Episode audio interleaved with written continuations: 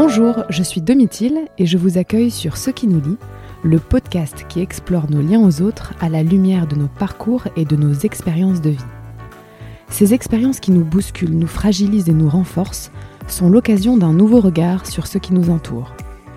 Fragile et puissant, intime et distant, le lien ne cesse de se renouveler et c'est ça qui me passionne.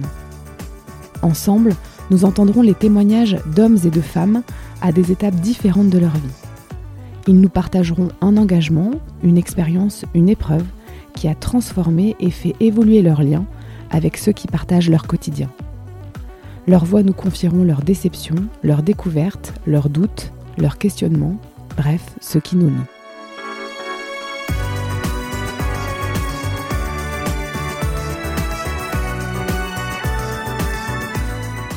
Pour ce onzième épisode, je suis partie à la rencontre de Clémence.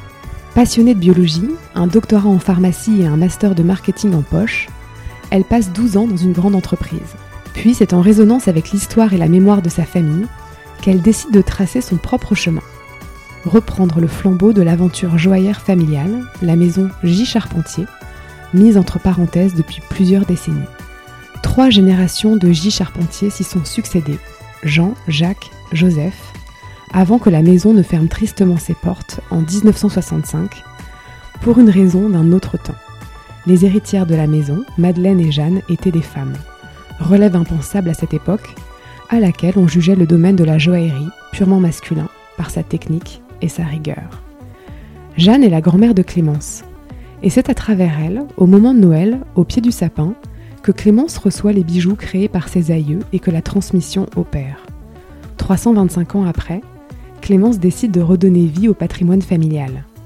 Joseph devient Jeanne et la maison Jeanne Charpentier naît. Dans cet épisode, vous allez découvrir son témoignage. Redonner vie à l'entreprise familiale transforme et renouvelle-t-il les liens avec son entourage? Clémence répond à cette question avec beaucoup d'humilité. À travers son témoignage, elle nous emmène à la recherche d'un équilibre subtil qui lui tient tant à cœur, celui qui va et vient entre le passé et le présent, entre l'ancien et le nouveau, pour finalement trouver sa boussole intérieure, celle qui la guide au quotidien, des racines et des ailes.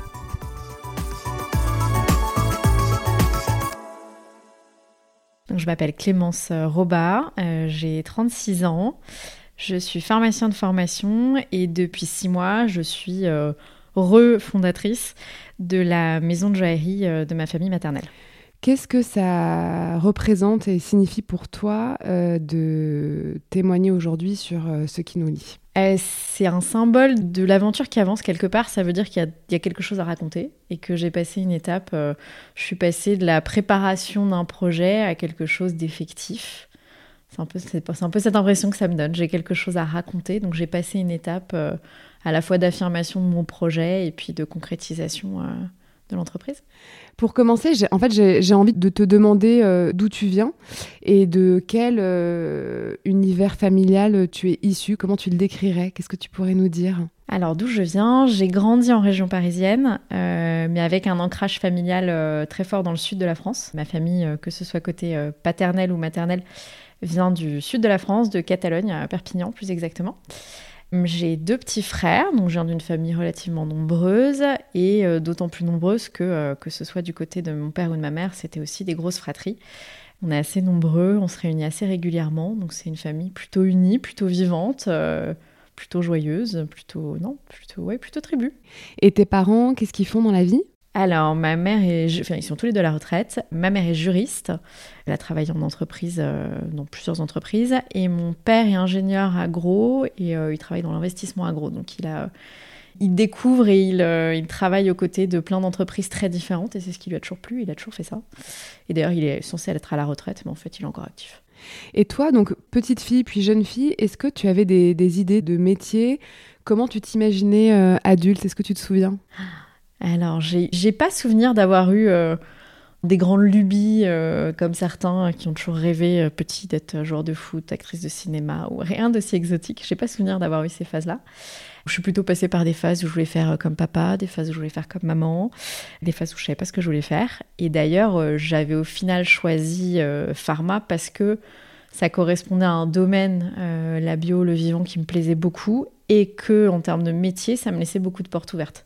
Quel est ton rapport au travail depuis que tu es petite et plus largement, euh, tu dirais que quel est le rapport au travail dans ta famille? Euh, Alors, on a plutôt des, travailleurs, des bosseurs. Il y a un côté un peu euh, besogneux. et en même temps, j'ai toujours vu mes parents faire des, des, jobs qui leur plaisaient. Donc, il y a aussi ce côté, on travaille, on travaille, on travaille dur, on est efficace, mais en même temps, on sait pourquoi on le fait et globalement, on aime ça. Et peut-être moi particulièrement, effectivement, euh, je, sais que quand j'adore ce que je fais, euh, je, peux y passer mais oh, un temps infini sans que ce soit du tout un, sujet, un souci une souffrance. À l'inverse de, euh, au moment où ça m'intéresse plus, c'est compliqué.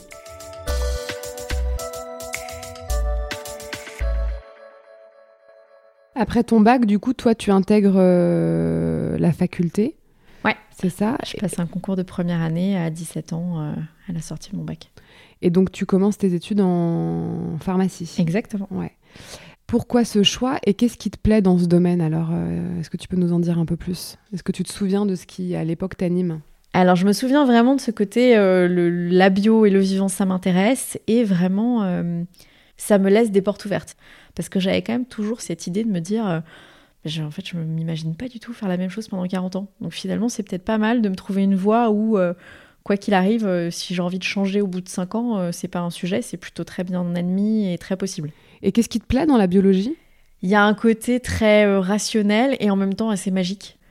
On peut se raconter plein d'histoires, il y a une base très scientifique et en même temps, c'est enfants, on en apprend tous les jours. Mhm. Je sais pas comment l'expliquer différemment. Ouais. Plus tard, donc, tu intègres un master en marketing, puis en 2009 HEC. Donc ta vie, elle est rythmée par des stages, des travaux d'équipe, euh, mais aussi des défis sportifs comme le 4L Trophy ou encore euh, une régate. La notion de projet, finalement, aller de l'avant, c'est quelque chose qui est important pour toi? Ouais. Ouais, j'ai besoin aussi d'avoir euh, de rythmer comme ça mon quotidien avec des projets, avec un début, une fin, un objectif et, la satisfaction d'arriver à atteindre cet objectif qui m'apporte énormément de joie et, et d'énergie. Ouais, tout à fait. Tout et rien ne te prédestinait finalement à reprendre le flambeau euh, de la maison de joaillerie familiale, qui était silencieuse depuis 50 ans, et pourtant, aujourd'hui, avec le recul, comment est-ce que tu comprends ce virage et cette place qui est la tienne aujourd'hui? Comme tu le dis, euh, c'était à la fois tout et rien. Enfin, quand je me suis lancée, quand j'ai pris cette décision, ça me paraissait euh, très osé et un vrai pari et, et complètement sorti de nulle part. Je me disais finalement, effectivement, j'ai pas du tout fait les études pour, euh, j'ai pas du tout les connexions pour faire ça. J'ai quelques copines entrepreneurs, mais c'est pas non plus euh, mon quotidien. J'ai pas des parents entrepreneurs. Euh, donc ça me paraissait un peu fou. Et en même temps, c'était une phase de ma vie où j'avais besoin justement de ce nouveau projet que j'avais pas forcément dans le viseur. Et le plus évident, ça me paraissait un nouveau projet professionnel à ce stade-là. Donc ça s'est vraiment construit sur cette base-là. Et pour autant, effectivement, euh, une fois que j'ai sauté dans le grand bain et que j'ai avancé sur ce projet-là, a posteriori, finalement, euh, que ce soit d'un point de vue très irrationnel, parce que j'ai beau être scientifique, finalement, je crois qu'avec l'âge, plus ça va, plus je deviens mystique, mais euh, sensible à des choses qui sont beaucoup moins rationnelles et scientifiques. Et euh, finalement, euh, je suis la seule dans ma famille. Donc, c'était la maison de ma famille maternelle. Et finalement, dans ma famille maternelle, je suis la seule fille de fille. J'ai les mêmes initiales que la maison et que ma grand-mère. Et donc, j'ai toujours eu un lien particulier aux bijoux que me transmettait ma grand-mère parce que j'étais la seule à laquelle elle pouvait transmettre ceux de ces bijoux qui étaient monogrammés qui avaient été gravés. Donc finalement, tous ceux qui avaient un sens encore plus particulier et personnel, c'est moi qui en ai hérité pour une, raison très basique de j'ai les mêmes initiales, mais du coup finalement ce flambeau en plus il était encore euh, ancré de façon particulière euh, de mon côté. Donc toutes ces petites choses euh, que j'avais jamais pensé comme ça, a posteriori en avançant mon projet, je me dis ah, finalement il y avait quand même plein de petits signaux qui m'amenaient jusque là depuis le début. comme une évidence, quoi. Comme une évidence. Mm. Et puis sur un plan plus rationnel, ce qui me paraissait un virage à 360 degrés, plutôt 180, complètement euh, différent de ce que je faisais, euh, finalement, ça n'allait pas tant que ça. C'est-à-dire que je me suis aperçue, en me formant pour reprendre la maison familiale et, euh, pour consolider mes, mes, connaissances un peu techniques, qu'en fait, pharmacien, sciences du vivant, quand on commence à travailler à la gémologie, en fait, c'est les mêmes matières. Il y a énormément de choses en commun. Parfois, j'ai gagné un temps dingue sur certains domaines de la gémologie parce que je l'avais déjà étudié à la fac. Et j'ai retrouvé plein de pharmaciens dans les études de gémologie. Donc la, gémologie, c'est la science des, des pierres qu'on utilise en joaillerie. Donc finalement, même d'un point de vue rationnel, en fait, je suis pas tombée si loin de ce que j'avais appris. Et puis, euh, ça paraît plus évident, mais, mais pareil pour mon master d'école de, commerce, qui pour le coup m'apporte euh, aussi énormément euh, dans ce que je fais aujourd'hui et m'aide. Donc, ça me paraissait un changement total. Et finalement, petit à petit, j'arrive à créer beaucoup plus de ponts mmh. avec ce que je faisais avant que ce que j'imaginais. La maison Jeanne Charpentier, c'est une histoire de bijoux et c'est surtout une histoire de famille. Pour toi, qu'est-ce que représente le bijou? Alors moi, les bijoux, j'ai eu assez euh, jeune des bijoux offerts par ma grand-mère. Et moi, mon premier souvenir de bijoux, c'est vraiment ça. C'est pas tellement les babioles de petite fille que j'ai eu comme tout le monde. C'était dès l'âge de. Alors, j'ai pas de souvenir précis de la date, mais je pense que j'avais. Euh, je devais avoir 10 ans maximum. Où à Noël, euh, ma grand-mère sortait sa boîte à bijoux. On était trois petites filles. Donc, j'avais mes deux cousines. J'ai une quatrième cousine qui est née plus tard qui du coup était pas là dans ses premiers Noëls de distribution. Mais donc j'ai souvenir de, Noël euh, où on était toutes les trois en face d'elle, où elle ouvrait sa boîte à bijoux et elle nous disait euh, Bon, alors cette année, pour Noël, j'ai décidé que j'avais envie de vous offrir euh, une bague. Et donc elle sortait plusieurs bagues. Elle nous disait Voilà, j'en ai dans le même style. Euh, j'ai pensé à celle-ci pour toi, celle-ci pour toi, celle-ci pour toi. Elles se ressemblent, mais en même temps, elles sont toutes différentes.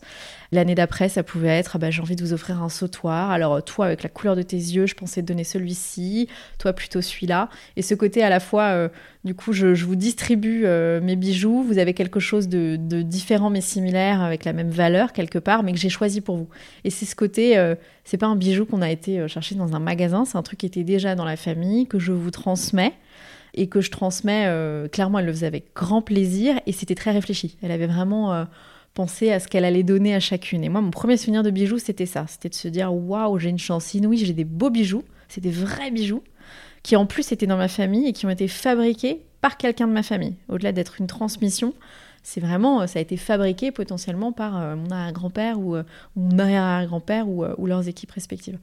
donc mon premier souvenir de bijoux, c'était ça, et ça a toujours été du coup des bijoux dont je connaissais l'origine, qui avait été offert par quelqu'un de cher, euh, à un moment bien précis dont je me rappelais. Donc il y avait vraiment ce côté euh, transmission hyper forte et tout de suite euh, me mettre dans une dynamique de oh, c'est génial, moi aussi je ferai ça plus tard, je pourrais les donner à mes filles ou mes petites filles ou mes belles filles.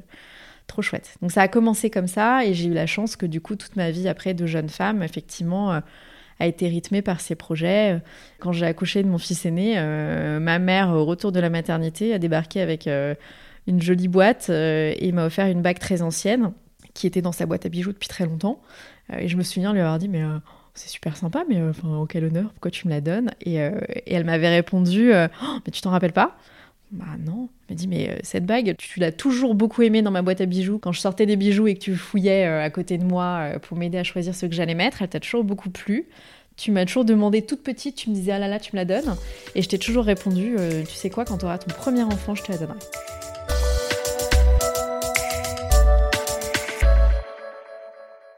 Moi, j'en avais aucun souvenir, mais ma mère s'en rappelait. Et c'était resté dans un coin de sa tête. Et donc, quand j'ai eu mon premier enfant, elle a débarqué avec cette bague euh, qu'elle m'a offerte. Donc, c'est vraiment, euh, voilà, c'est beaucoup de, symboles familiaux. Et puis après, avec la famille qu'on se crée aussi. Enfin, le jour où mon mari m'a demandé en mariage, c'était avec une bague qu'il avait euh, fait faire lui-même, qui était unique, qu'il avait pensé et fabriqué avec un artisan. voilà. Donc, j'ai que des. C'est que des bijoux avec une histoire. Le bijou accompagne euh, chaque étape de vie. En même temps, c'est aussi un moyen de, de se parler les uns avec les autres, d'exprimer son affection, l'attention qu'on se porte. Euh. C'est vrai, c'est vrai que c'est aussi. Euh, T'as raison, je n'avais pas pensé comme ça, mais c'est vrai qu'à chaque fois, ça a été aussi un support effectivement de discussion et puis d'un message ou d'une émotion qu'on voulait faire passer. C'est vrai.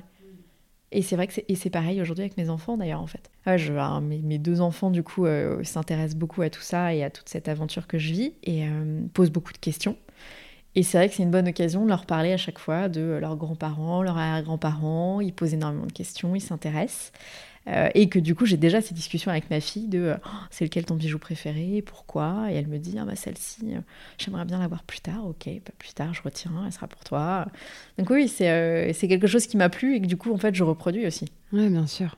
On va revenir un petit peu en arrière pour mieux comprendre ton parcours. Donc, tu travailles pendant 12 ans au sein d'une grande entreprise dans l'industrie pharmaceutique. Exactement. Au cours de ces 12 années, Tu vas changer régulièrement de poste en interne. Tu aimes ton travail, tu regorges d'énergie. Puis ton deuxième enfant naît et à ton retour de congé maternité, il y a quelque chose qui change un petit peu dans ton rapport à ton travail. Tu ressens peut-être un peu moins l'élan des, des débuts. Pourquoi? Comment tu l'expliques? Tu bah, te souviens de cette période? Ouais. je me rappelle de cette période. Je pense qu'en fait, à ce moment-là, avec du recul, j'arrête de considérer euh, la vie professionnelle comme le seul projet possible pour me donner cette énergie et cet élan dont je te parlais. Euh, et enfin, une famille de quatre, ça devient un projet suffisamment euh, prenant au quotidien pour que je me dise bon, mon projet du moment, en fait, il est là, hein, il est juste dans ma famille et c'est déjà énorme. J'avais bien réussi à profiter de mon aîné tout en ayant une vie professionnelle bien remplie. Mais à la naissance de ma deuxième, je me dis, bon, si je veux réussir à profiter des deux, je vais avoir du mal à avoir en même temps un énorme projet euh, pro à côté. Et il va peut-être falloir que je recentre mon énergie plus sur ma famille et moins sur euh, le travail. Donc je prends un nouveau poste au retour de mon congé mat, mais avec vraiment en tête de me dire, bon, c'est un poste sur lequel je vais moins me mettre à risque ou en danger d'un point de vue professionnel, ça va me demander moins d'énergie peut-être euh, d'être très investi dans ce poste-là et ça va me permettre de mettre toute mon énergie dans ma vie perso. Sauf que je m'aperçois quand même au bout de 2-3 ans que oui, j'ai un super équilibre, mais qu'en fait, j'ai un équilibre dans le temps, mais qu'en termes d'énergie, du coup, mon, ma vie professionnelle me coûte plus d'énergie que ce qu'elle m'en apporte. Donc je me retrouve vraiment à un moment où je me dis, mince, Là, j'ai plus le même élan à aller, euh, à aller travailler. Euh, j'ai un chouette poste sur le papier, mais en fait, il m'apporte pas autant d'énergie que ces dix dernières années. Et surtout qu'en fait, ça correspond clairement à la période euh, début du Covid et confinement qui, là, fait tout voler d'un point de vue équilibre. Quoi. Ouais, parce que c'est donc c'est la fin du confinement et donc ton entreprise annonce un plan social à, à 18 mois. Et donc toi, tu saisis cette occasion pour construire finalement un nouveau projet professionnel. Et c'est un peu le début des grandes questions. Euh, lorsqu'on a préparé cette interview, tu m'as confié que quitter le salariat, ça a été aussi une étape pour toi, notamment dans, ton lien avec ta famille et plus précisément tes parents. Pourquoi à ce moment-là de ta vie, c'est délicat pour toi de leur annoncer que ton départ du groupe dans lequel tu travailles depuis 12 ans? Tu te souviens de ce qui te... ce qui rend l'exercice un peu difficile, tu dirais quoi? Bah, Je me souviens que déjà pour moi, effectivement, ça a été un processus relativement long et que euh, j'ai été longtemps tiraillée entre l'envie que j'avais vraiment de quitter le salariat et en même temps cette trouille, parce qu'il y, a une vraie peur hein, de se dire euh, euh, je vais devenir responsable à 100% du salaire que je me verse à la fin du mois et de ce que j'arrive à dégager pour ma famille. C'était pas le modèle auquel j'étais habituée, ça paraît vertigineux. Donc déjà moi, il m'a fallu du temps pour me dire ok, mais mon envie dépasse ma peur.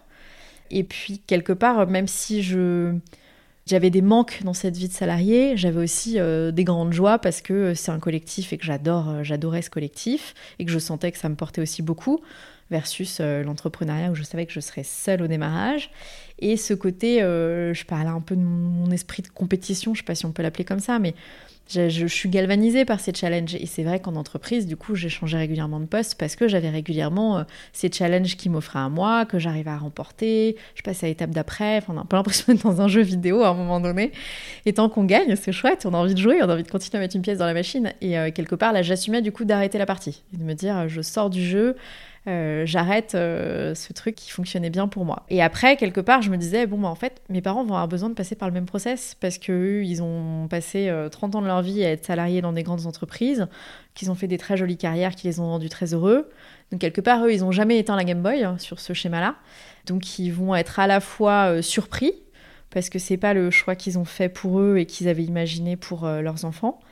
Et puis inquiets eux aussi parce que quelque part euh, ils étaient très rassurés et très fiers que ça fonctionne pour moi. C'était quelque part euh, en tant que parent, euh, tu t'enlèves un souci, tu te dis c'est bon, ils sont sur les rails, tout va bien. Et là, bah, je faisais une petite sortie de route quelque part. Donc je savais qu'ils allaient aussi être inquiets de ce côté. Oh, mais est-ce qu'elle va réussir à retrouver, enfin à garder ses conditions de vie? Est-ce qu'elle va être heureuse dans ce schéma-là? Est-ce qu'elle se rend bien compte de ce qu'elle laisse? Elle a une famille, est-ce qu'elle met en danger sa famille aussi euh, en faisant tout ça? Nous, on a, je, sais qu'ils s'étaient projetés en se disant, voilà, on a mis nos enfants sur les rails, tout comme on nous avait mis nous sur les rails. Bon, ben quelque part, est-ce que là, du coup, euh, elle fait un choix qui va mettre aussi en danger sa famille ou pas? Donc je savais qu'ils allaient penser à tout ça. Et donc je me disais, euh, bon, il faut que je leur annonce à la fois au bon moment et, et tout en sachant que nécessairement, quand je vais leur annoncer, ça va pas être une bonne nouvelle tout de suite il va falloir que je leur laisse ce temps de réflexion, de digestion, de d'observateurs pour qu'ils se rassurent eux-mêmes, parce que quelque part, euh, c'est plus émotionnel tout ce que je viens de dire que rationnel. Donc en fait, euh, ça sert à rien que je passe des heures à leur donner des arguments sur le pourquoi c'est une bonne raison. En fait, il faut que je leur annonce la nouvelle, que je leur laisse le temps d'y réfléchir, que je leur laisse le temps ensuite d'observer que euh, ce que je suis en train de faire n'est finalement pas si inconscient.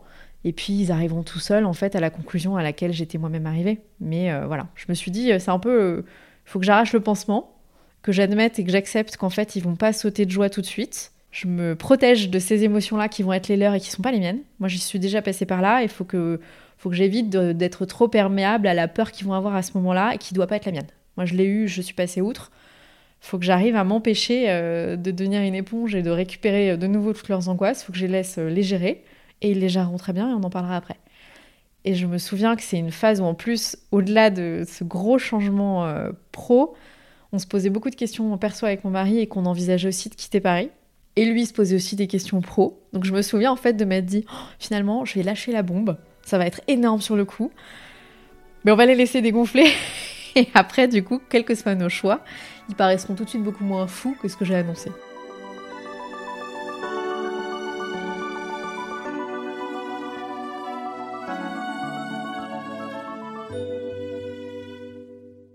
Je me souviens de l'avoir annoncé pendant le même déjeuner euh, du dimanche, euh, entre un poulet rôti et une assiette de fromage, que euh, je lâchais mon entreprise, que j'allais créer la mienne, qu'en plus du coup je changeais de domaine, que c'était pour recréer l'entreprise familiale, que peut-être qu'on allait déménager et que d'ailleurs mon mari se posait aussi la question de changer de travail. Donc je me souviens du gros blanc qui a suivi, il me dit Ah ouais, tout ça? Ouais, tout ça, tout ça, bah, tant qu'à faire, on se pose toutes ces questions, euh, hmm. on se dit que tant qu'à changer, euh, autant remettre tout à plein maintenant. Donc voilà ce qui est sur le feu, voilà toutes les questions existentielles qu'on se pose, et puis on verra bien ce que ça donnera. Et donc j'ai lâché cette bombe, j'ai refermé la porte à la discussion en me disant voilà, et maintenant démarre la phase où eux ils vont se poser plein de questions, puis je vais les laisser revenir et on en discutera au fur et à mesure, mais le, sujet est lancé. Le sujet est lancé. Finalement, tu leur annonces un départ, mais donc aussi un projet. Alors, c'est celui de rejoindre dans un premier temps l'aventure de l'un de tes amis qui s'est lancé dans la création de médailles de baptême. Ça, c'est vraiment la première étape euh, voilà, de ton parcours euh, qui va se poursuivre ensuite. Euh, lorsque tu rejoins ce projet, qu'est-ce que tu te dis? Qu'est-ce que tu as en tête? Ouais, c'est vrai, et tu as raison, j'ai tendance à l'occulter maintenant que je suis dans mon projet à moi, mais il y a eu toute une phase intermédiaire, effectivement parce que justement j'avais toute cette peur, cette angoisse, etc. Je m'étais dit bon, euh, je vais pas non plus tout changer tout de suite. Et finalement, pour me rassurer, parce que j'avais cette super opportunité qu'un copain m'offrait, je me suis dit d'abord, je quitte le salariat, je change de domaine, mais je vais commencer par dans ce domaine rejoindre quelqu'un qui connaît déjà qui lui est, à sécuriser son business dans ce domaine-là, et ce qui m'évitera d'être complètement seule au démarrage. Et effectivement, à cette époque-là, je me souviens m'être dit, bon ben, c'est génial, je vais euh, donc me lancer dans le monde de la, de la bijouterie joaillerie, mais pas seule, avec ce copain qui effectivement euh, faisait déjà depuis un moment des médailles de baptême et une entreprise qui fonctionne très bien, qui gère extrêmement bien, et qui me proposait de le rejoindre pour euh, créer du bijou, donc développer un nouveau projet tous les deux dans un domaine qu'ils connaissaient déjà. Et je me souviens me dire à ce moment-là, oh, c'est parfait, j'ai trouvé le compromis idéal. Euh, qui me permet à la fois de me lancer à mon compte, de devenir entrepreneur, mais euh, soutenu et épaulé par quelqu'un euh, qui connaît déjà tout ça. Donc c'est le début de quelque chose qui va se poursuivre par la suite, mais tu l'ignores encore en fait. pendant cette période de ta vie, tu vas apprendre plein de choses, et puis finalement, tu quittes cette aventure pour construire la tienne. Est-ce que tu peux nous en dire plus sur justement cette idée qui te vient et qui s'empare de toi euh, et qui va faire que tu vas quitter justement euh, l'aventure euh, des médailles de baptême pour construire la tienne? Écoute, l'idée dès le départ, c'était que je j'aide sur les médailles de baptême et qu'on monte un nouveau projet à deux avec cette personne et qu'on monte un projet vraiment axé pour le coup bijoux et plus médailles de baptême. Et en fait, en commençant à travailler ensemble sur ce projet-là, je m'aperçois au fil des mois à la fois que euh, travailler euh, en le collectif est super, mais que parfois finalement euh, ça peut être compliqué et que j'arrive peut-être avec une idée déjà trop précise de ce que je veux faire pour être capable de la monter à deux, ce à quoi je m'attendais vraiment pas. donc ça c'est une des premières choses qui me met un peu en difficulté. Et puis Je prends confiance aussi parce que donc je me forme de mon côté, je me forme par des cursus académiques et je me forme évidemment avec l'aide de cette amie. Donc je m'aperçois que finalement peut-être qu'il y a plus de choses que je sais faire que ce que je pensais. et puis surtout, au, fil du temps, je me rassure sur ce saut dans le vide de l'entrepreneuriat. Je prends confiance dans ma capacité à me lancer toute seule. Et du coup, je me dis, mais finalement, tant qu'à faire quelque chose seul, euh, tant qu'à devenir mon propre employeur, euh, avoir ma propre entreprise, est-ce que j'ai vraiment envie de le faire sur un projet qui n'est qu'à moitié le mien? Est-ce que finalement, il ne faut pas que euh, j'aille dans un projet qui est à 200% le mien? Et justement avec ce challenge et cet achèvement qui serait 200% euh, satisfaisant et pas faire des compromis quelque part euh, sur aussi les rêves de quelqu'un d'autre. Et c'est là où vraiment l'émotionnel devient plus fort que le rationnel et où je me dis en fait ce que j'ai vraiment envie de faire c'est travailler dans la joaillerie parce que c'est mon histoire familiale. C'est pas juste travailler dans la joaillerie parce que j'aime les bijoux. J'ai jamais été ce genre de fille qui s'offre un joli bijou parce qu'elle a eu une promotion ou, ou parce qu'elle a bien mérité et qui rentre dans une boutique. En fait le bijou pour moi ça a toujours été vraiment un, une étape de vie, euh, une émotion particulière, un souvenir.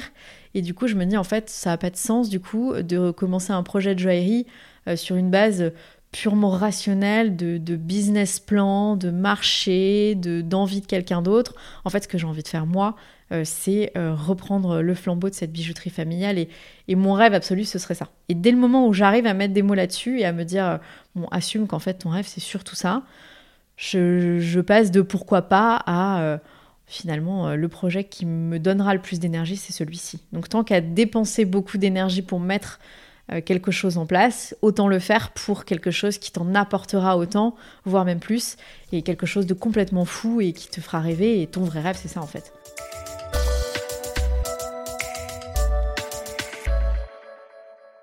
Est-ce qu'il y a un moment particulier dont tu te souviens, qui est un, déclic, où ça vient de manière comme ça un peu progressive euh, c'était une idée qui t'avait déjà traversé l'esprit ou pour la première fois tu te la formalises euh Alors je pense qu'elle m'avait traversé l'esprit sans trop lui laisser de place.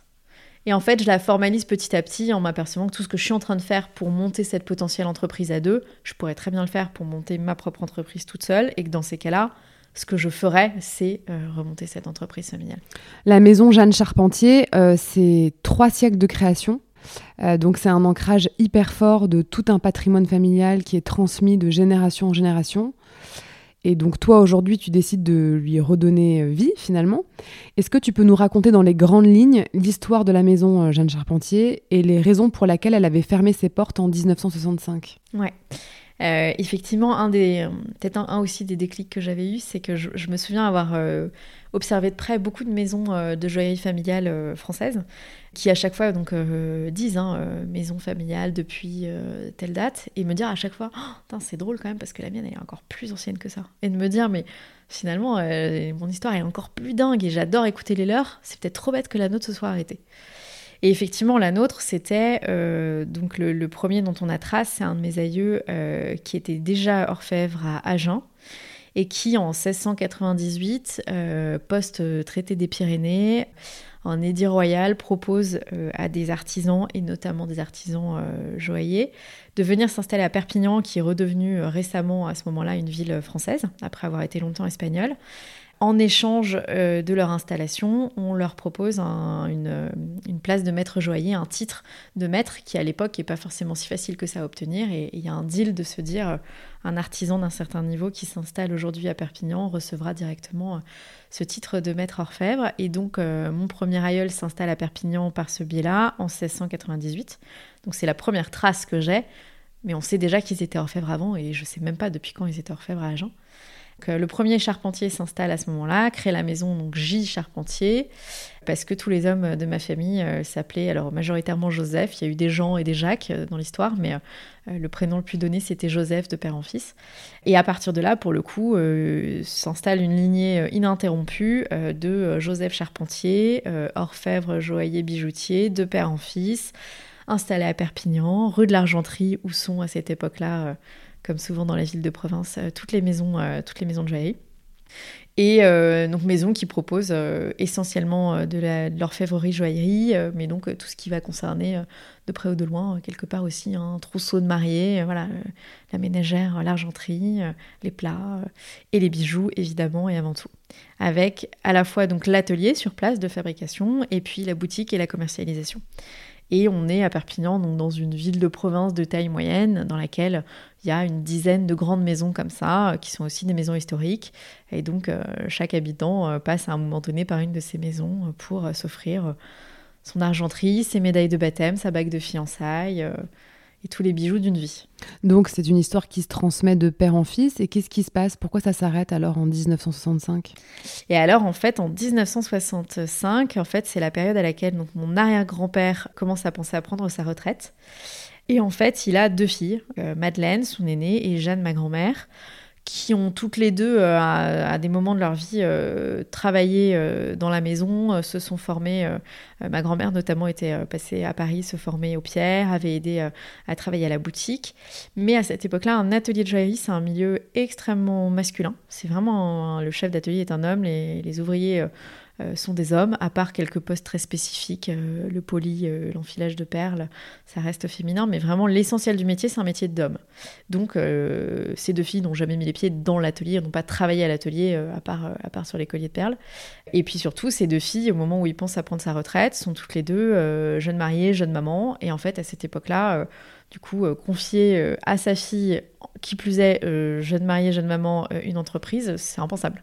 Et en l'occurrence, euh, ces deux gendres euh, ont déjà leur propre profession en libéral, ne sont absolument pas à reprendre la maison familiale.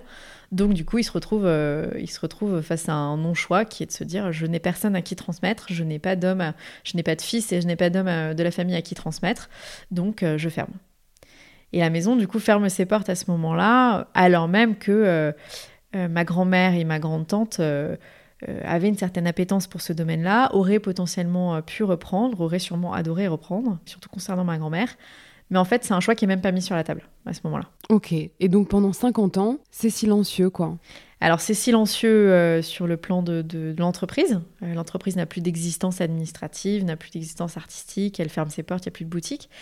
Et pour autant, euh, moi je suis née 20 ans plus tard, hein, euh, et en fait l'histoire n'est jamais restée silencieuse. C'est-à-dire que du coup, euh, il y a toujours eu par contre ce patrimoine alors de, bijoux évidemment qui était resté dans la famille, mais au-delà de ça, toutes les histoires de la maison qui ont continué à se raconter.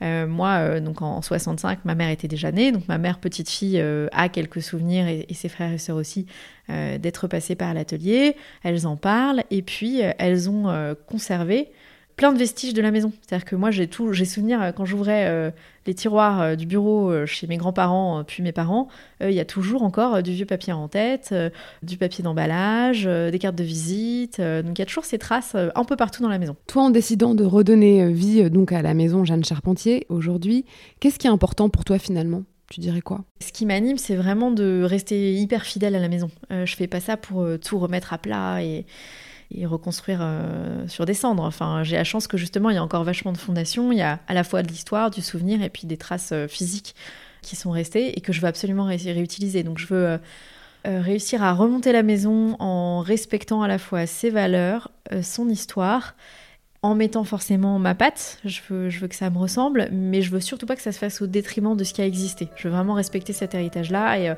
et le sublimer si j'y arrive, mais surtout pas le dénaturer.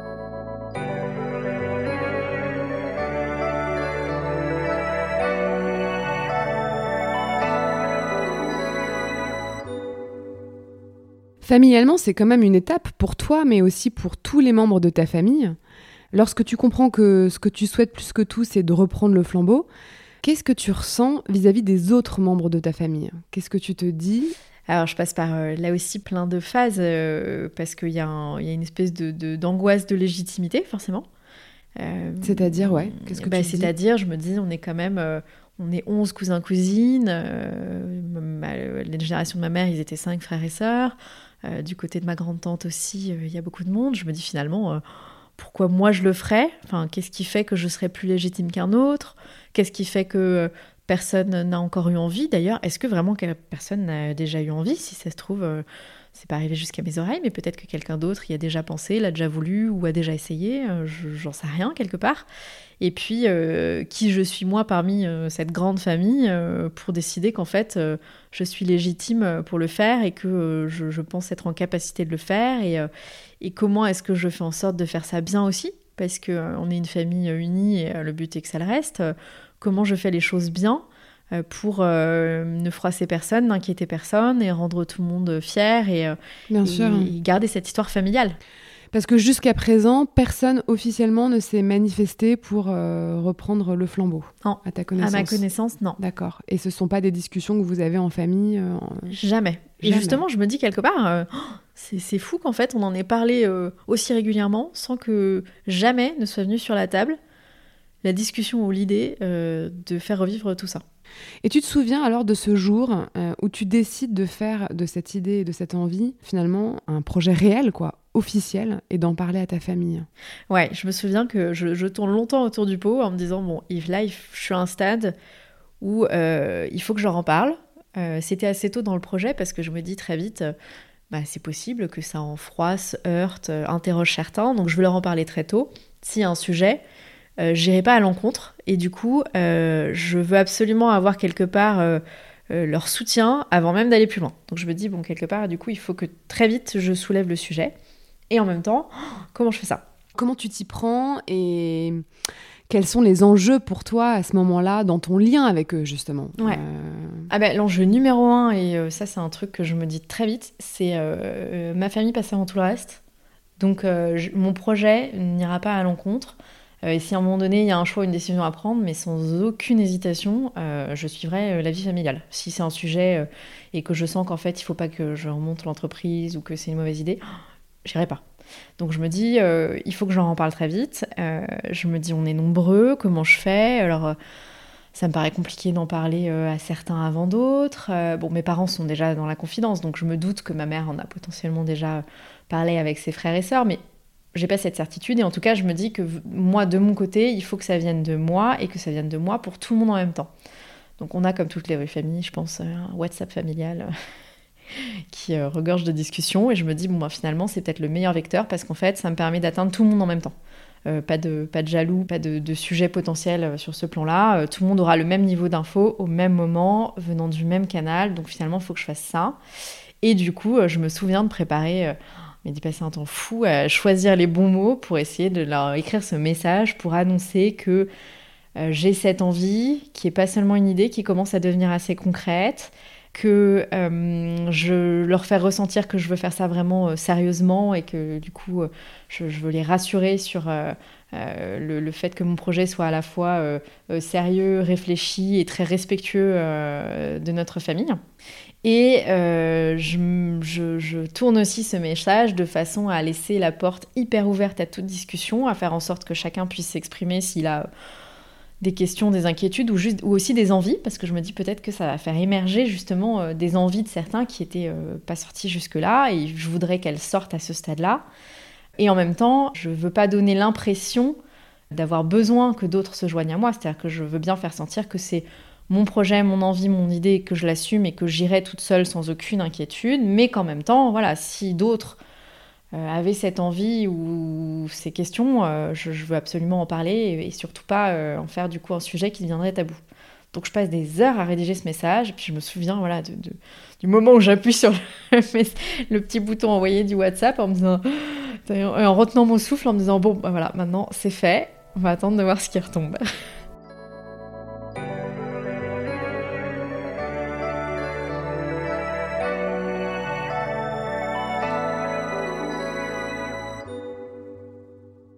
Et comment tu vis alors justement les réactions de ta famille quoi, euh, qui accompagnent ce moment? Super bien. Euh, je, dès le départ, euh, je sens un énorme soutien. ils ont tous réagi assez rapidement et, voilà, et en manifestant le fait que ils étaient très heureux que je me lance dans ce projet, que j'avais leur soutien, leur support et leur confiance aussi. Que j'étais vraiment soutenue sur tous les plans et qu'ils seraient là pour m'aider s'il y avait besoin. Et en tout cas, m'apporter leur, euh, soutien euh, psychologique. Et puis assez rapidement, justement dans la discussion, j'ai une de mes cousines, la plus jeune, qui me dit oh, c'est super, j'adore l'idée, j'adore le projet. D'ailleurs, moi aussi, à un moment donné, je m'étais posé ces questions. J'avais eu vaguement cette idée que j'ai jamais explorée plus que ça, mais si tu veux qu'on en discute, on peut en discuter. Donc j'ai voilà, cette cousine qui manifeste euh, un intérêt un peu plus particulier et tous les autres qui par contre n'ouvrent pas du tout la porte à du euh, je me joins à toi ou euh, j'y ai pensé, mais sont tout de suite dans vas-y, fonce et tu nous diras si tu as besoin d'aide. Cette décision de, voilà, de redonner vie à la maison de joaillerie familiale, ça implique aussi d'une certaine manière un remaniement en fait hein, dans les relations familiales, un petit peu. Euh, qu'est-ce que tu en penses, toi? Est-ce que c'est quelque chose que tu ressens de, de façon immédiate ou est-ce que tu trouves que ce remaniement se fait de manière progressive? Qu'est-ce que tu dirais aujourd'hui? Je pense que ça s'est fait de façon plutôt progressive, que je l'avais pas forcément, moi, euh, anticipé, verbalisé à la base et que ça s'est vraiment fait euh, petit à petit. ces deux dernières années, effectivement, j'ai senti que du coup, ça générait plein de discussions, ça faisait remonter plein de souvenirs dans l'esprit de certains. Euh, et effectivement, euh, de mon côté, ça me mettait dans une posture où euh, je change les relations que j'ai avec les membres de ma famille parce que j'ai aussi toutes ces questions qui me traversent l'esprit et ces angoisses parfois hein, de me dire finalement, ok, c'est mon choix, c'est moi qui prends les risques en remontant l'entreprise familiale, mais quelque part, c'est notre nom à tous. Donc en fait, finalement, euh, si le projet se passe pas comme je le veux, en fait, euh, ça les implique aussi. Euh, je me suis dit au démarrage que ça ne regardait que moi, mais c'est pas tout à fait vrai. En fait, c'est aussi leur nom, c'est aussi leur histoire. si pour une raison X ou Y, je, galvaude, je salis ou j'abîme quoi que ce soit dans cette histoire ou ce nom, en fait, ça ne concerne pas que moi. Donc finalement, je me, je m'investis d'une responsabilité aussi familiale dans le fait que ça fonctionne, en me disant, c'est pas juste pour moi qu'il faut que ça fonctionne, c'est que j'ai aussi la responsabilité de de garder euh, cette histoire aussi belle qu'elle l'était quand on se contentait de la, raconter à Noël et d'en parler tous ensemble. Je peux pas, euh, j'ai pas envie et je veux surtout pas euh, dégrader ça. Alors ça, c'est ce qui se transforme à l'intérieur de toi dans ton lien vis-à-vis des autres, mais dans les relations familiales, depuis que tu as exprimé clairement ton désir de reconstruire et depuis que tu y es, hein, qu'est-ce qui change dans tes relations avec les membres de ta famille? Qu'est-ce qui se transforme Qu'est-ce qui évolue Tu dirais quoi? Ce qui évolue, c'est que on a beaucoup plus de discussions liées à ça, et du coup, on, se raconte des choses que je n'avais euh, jamais entendues. C'est vrai que ça fait émerger du coup euh, plein d'anecdotes plein de souvenirs dans l'esprit des uns et des autres, et du coup, c'est très sympa de voir émerger des discussions euh, super intéressantes et super personnelles sur ces sujets-là, enfin des, choses dont on n'avait jamais parlé et, qui émergent parce que justement, on discute joaillerie, on discute d'un bijou X ou Y, et ça fait remonter un souvenir, une anecdote euh, chez ma mère, mes tantes, mes oncles. Je trouve qu'on a gagné en proximité sur certaines choses de façon euh, extrêmement chouette. Et puis ça a aussi, euh, dans les faits et dans les actes, ça a aussi créé plein d'autres occasions. quand j'ai aujourd'hui un besoin, parce que je remonte donc cette maison qui est familiale, qui était implantée à Perpignan, moi aujourd'hui ma vie perso me, garde à Paris, mais la grande majorité de ma famille est à Perpignan. Bah, de façon très concrète, euh, quand j'ai besoin d'un coup de main parce qu'il y a euh, quelque chose à récupérer à Perpignan, quelqu'un à voir ou autre, j'ai un espèce de ce système de support familial euh, d'enfer qui s'est mis en place et où j'ai beaucoup de membres de ma famille qui du coup se manifestent hyper régulièrement parce qu'en en fait ils me donnent des coups de main très concrets. ils vont me faire bénéficier de contacts, me mettre en relation avec des gens, me, me donner des coups de main sur des choses sur place. Euh, pour m'aider dans l'entreprise familiale. Et ça, je l'avais pas forcément anticipé, mais c'est très chouette aussi. Oui, finalement, retrouver le sens aujourd'hui de la maison Jeanne Charpentier, c'est à la fois garder son âme et en même temps, euh, c'est ce que tu disais aussi tout à l'heure, euh, lui insuffler quelque chose d'un petit peu nouveau. Donc c'est un, mouvement comme ça de va-et-vient entre le passé et, le présent. C'est aussi ça le lien, la transmission finalement. C'est cette espèce de mouvement entre ce qui a été et ce qui est. Ouais, Ouais, c'est-à-dire que moi j'essaye de réimplanter la maison dans le présent, donc c'est à la fois la faire revivre sur le plan administratif, mais c'est aussi en refaire une maison de joaillerie euh, ancrée dans son temps. Je veux à la fois euh, euh, regarder cet esprit euh, ancien et euh, les gestes, les objets, la façon de faire qui était celle de mes grands-parents et de leurs aïeux. Et en même temps, on vit plus à la même époque, on n'a plus les mêmes envies, plus les mêmes besoins, plus les mêmes contraintes. Et donc, j'ai ce besoin aussi de la réancrer dans un mode de production, de création, de commercialisation qui soit actuel. Et du coup, j'ai en permanence ce souci de respecter le passé tout en l'ancrant dans le présent de façon euh, efficace euh, et, valable. Ouais. En fait, ça vient, ça vient questionner aussi finalement cette notion de loyauté quoi, dans les relations. Qu'est-ce que je change sans trahir l'idée de départ? C'est un peu la question éternelle, quoi, finalement. Qu'est-ce que je peux insuffler de nouveau sans trahir l'âme de la maison? Comment tu la vis, cette question-là, dans ton quotidien et dans, les, dans tes relations avec les membres de ta famille? Ah mais c'est clairement le, la question que je me pose à chaque étape, avec chaque personne, pour chaque sujet. Et ça, c'est la question que j'ai en tête euh, et, dans le cœur euh, en permanence. Euh, donc, au, je la vis au quotidien, ça c'est clair. et avec chacun des membres de ma famille, c'est clair aussi. Donc, à chaque décision que je vais prendre, que ce soit pour créer un bijou, faire un événement, communiquer d'une façon X ou Y, euh, je me pose cette question de euh, voilà, est-ce que ça respecte bien euh, l'image de la maison? Est-ce que ça respecte les membres de ma famille? Est-ce que ça respecte le nom de ma famille? Et en même temps, est-ce que ça a du sens dans le monde d'aujourd'hui et dans mon projet à l'heure actuelle? Donc c'est à la fois une responsabilité que je me mets et en même temps, c'est un guide, c'est un bon fil rouge pour m'aider à prendre chaque décision. Donc je la vis à la fois bien parce que ça me guide, et en même temps, euh, c'est un poids et une lourdeur aussi, hein, parce que c'est quelque chose que je, m'inflige euh, en permanence aussi.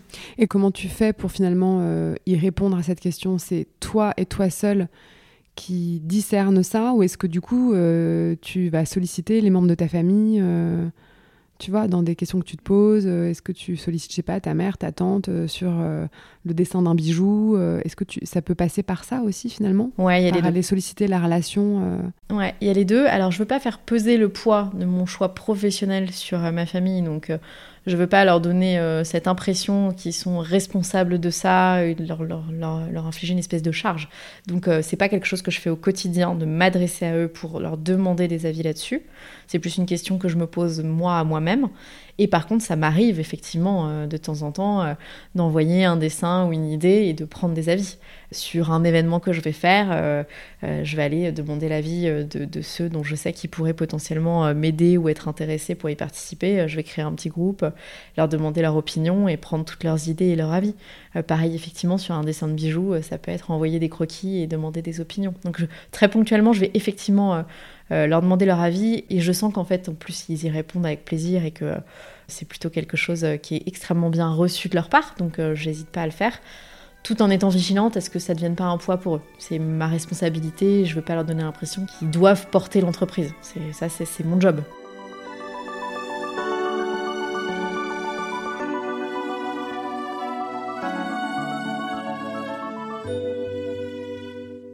Est-ce que parfois tu trouves que du coup c'est difficile d'être à la fois libre et loyal?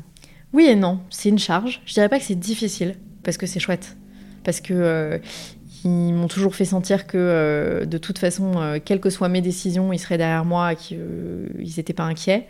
Et j'ai une famille dans laquelle on communique relativement bien et dans laquelle on est relativement unis. Donc c'est pas une peur que j'ai. Après, non, c'est plutôt un fil rouge et un guide. Qu'est-ce que tout cela finalement change, enfin, ou alors peut-être renouvelle dans ton lien avec ton entourage? Est-ce que tu trouves qu'il y a quelque chose qui se transforme? Alors je dirais qu'avec mes, mes, ascendants quelque part, euh, oui, ça crée vachement le lien et je suis très contente que ça nous, fasse un sujet de plus sur lequel partager euh, au quotidien. Donc euh, je trouve que ça resserre aussi les liens familiaux sur un nouveau sujet qu'on partage tous ensemble avec mes descendants, ça crée aussi quelque chose. Et ça, c'est chouette. C'est quelque chose que j'avais pas forcément anticipé. Mais euh, raconter aussi cette histoire à mes enfants, à moi, ça génère des discussions euh, que j'ai moi avec eux, mais qu'ils ont aussi avec euh, leurs grands-parents, leurs cousins, oncles et tantes. Donc je trouve ça chouette aussi d'avoir recréé un espèce de, sujet de partage pour eux. Et du coup, de les inscrire eux aussi dans cette lignée-là de façon très concrète. C'est-à-dire qu'au-delà de cette histoire euh, de lignées qu'on s'était euh, transmis euh, déjà depuis bien longtemps, bah, eux, je les mets dans le bain, pas seulement avec l'histoire, mais avec quelque chose de très concret. Et cette possibilité, si un jour ils le veulent, parce qu'il n'y a aucune obligation, de se dire qu'ils pourraient eux aussi être une nouvelle génération de plus dans cette histoire de maison familiale de joaillerie. Finalement, c'est ta décision, tu es seule aux manettes, mais pour bien mener ta barque et, garder un peu l'âme vibrante de la maison Jeanne Charpentier, en fait, ta famille, elle a une place centrale, quoi, fondamentale dans l'aventure. Hyper importante. Ouais. C'est pas forcément quelque chose que tu avais. Euh, je l'avais pas anticipé. Imaginé, projeté. Euh... Je l'avais pas imaginé à ce point. Parce que j'étais peut-être tellement centrée sur mes angoisses, mon choix à la base, que je m'étais vraiment occupée de comment moi je, gère ça pour être euh, au, bon niveau, au bon positionnement, bien dans ma vie et dans mes choix.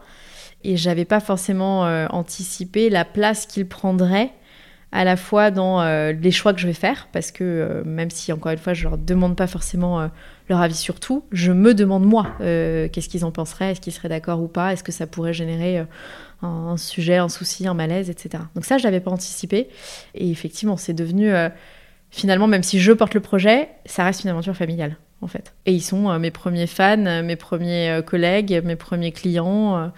sur tous les niveaux de la vie de l'entreprise, en fait, ils sont aux premières loges. Qu'est-ce que cette expérience, finalement, là où tu te trouves aujourd'hui, parce qu'elle n'est elle pas terminée, et voilà, elle est très actuelle, tu es encore dedans, qu'est-ce que ça change à l'intérieur de toi, dans ton lien avec les autres? Alors, il y a ta famille, mais il y a finalement aussi le reste du monde, quoi. Qu'est-ce que ça t'apprend? Qu'est-ce que ça transforme dans ton lien avec les autres? Le fait d'avoir repris comme ça cette cette maison euh, familiale? C'est amusant parce que j'ai des amis qui savaient déjà que j'avais cette histoire familiale, euh, mais la majorité d'entre eux ne le savaient pas. Enfin, c'est pas forcément quelque chose dont j'avais eu l'opportunité de discuter avec tout le monde. Et là aujourd'hui, par contre, c'est un sujet qui clairement génère énormément de discussions. Donc c'est rigolo parce que ça amène des discussions aussi hyper profondes avec des amis hein, sur euh, nos familles respectives, nos, nos, liens familiaux, nos histoires familiales. Donc c'est un sujet de plus qui t'amène de la proximité avec avec les proches euh, et, qui les fait rentrer dans une, partie de ta vie, euh, ta famille, euh, dans laquelle ils n'étaient pas forcément rentrés jusque-là.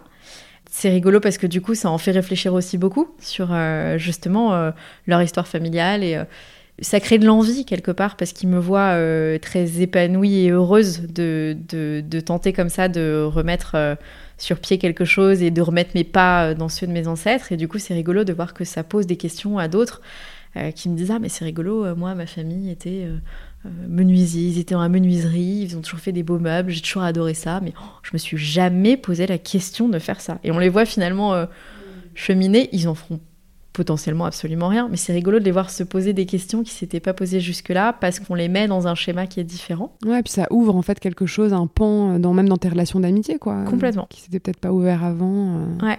ouais. Complètement. Et puis surtout dans un modèle de travail qui est peut-être pas celui dans lequel on avait grandi. Enfin, moi, je, je j'ai mes, proches globalement, mes amis ont un schéma de vie qui a été assez similaire au mien, que ce soit sur les choix d'études ou de travail. Et je sens qu'on a à la fois une, étape de, vie de par nos âges, mais aussi de par euh, le monde dans lequel on évolue, où en fait on est très nombreux à se poser ces questions ou à s'être posé ces questions de est-ce que je suis à la bonne place, est-ce que je fais la bonne chose? Et euh, le fait que moi j'ai fait un changement de vie qui soit euh, basé sur un, une histoire familiale et un ancrage provincial euh, et, des choix extrêmement personnels. Je vois que ça en interroge certains et ça génère des discussions euh, hyper chouettes. Ça te rend heureuse en fait Ah ouais, ouais, ouais. Moi, ça me rend très heureuse de partager ça euh, avec mes amis, d'en discuter. Et puis au quotidien, ça me rend très heureuse d'être dans cette démarche-là. Et je pense que c'est aussi ça qui fait envie, hein, c'est qu'ils voient au-delà de mes peurs et mes angoisses du quotidien, ils voient mon bonheur de faire quelque chose qui me plaît et qui a une vraie raison d'être pour moi. Et je pense que ça, c'est quelque chose qui, du coup, euh, résonne et qui donne envie à d'autres de trouver cette même euh, euh, raison d'être dans sa vie professionnelle qui t'anime au-delà du, des tâches quotidiennes. Ouais, bien sûr. Et quand tu dis raison d'être, tu penses à quoi? C'est quoi finalement pour toi ta raison d'être dans au sein de la maison Jeanne Charpentier? Bah, Il y a un côté extrêmement galvanisant et peut-être très orgueilleux. Hein, dans le fait de se dire que tu contribues à quelque chose qui te survivra. Moi, j'ai toujours été émerveillée de me dire que ces bijoux que je porte, euh, ils m'ont été transmis, donc en fait, ils sont bien plus vieux que moi, et en fait, ils seront encore portés par euh, mes enfants, mes petits-enfants, et très très longtemps, parce qu'un beau bijou, c'est son intérêt et c'est sa raison d'être. Et de se dire, finalement, cette bague, elle est, elle est immortelle, quoi. Et au-delà de ça, là, au-delà, au-delà des bijoux, je suis en train d'essayer de faire en sorte que le nom de l'entreprise familiale euh, puisse avoir peut-être la même destinée et de me dire euh, c'est fabuleux cette entreprise qui a vécu de 1698 euh, aux années 60. je suis émerveillée quand je vois des entreprises autour de moi qui, pareil, affichent de père en fils depuis 12 générations. Et en fait, je me dis, oh là là, finalement, qu'est-ce que ça pourrait être chouette si j'arrive à remettre ça sur pied et que finalement, le nom de notre famille, cette belle histoire, finalement, traverse encore les époques, 300 ans de plus. Finalement, ce serait, ce serait incroyable. Et ce serait un cadeau aussi euh, pour nos descendants euh, d'avoir cette facilité d'accès à l'histoire de ta famille. Quelque part, euh, quand tu l'inscris aussi dans une dimension professionnelle au-delà du personnel, tu lui donnes une existence supplémentaire qui est peut-être plus facile aussi à retracer, à redécouvrir, et, c'est chouette. Et pour ça, c'est la force du lien quoi, qui permet ça d'une certaine manière aussi. Ouais, complètement si le lien se transmet et perdure, on aura aussi gagné ça, cette possibilité pour nos descendants de, de retomber sur les photos euh, de mes arrière-arrière-grands-parents, les articles de journaux, euh, les publicités, les vieux bijoux. Et donc, quelque part, on leur donne un accès à leur histoire qu'ils n'auraient peut-être pas eu euh, si on ne faisait pas perdurer ce lien-là de façon la plus forte possible.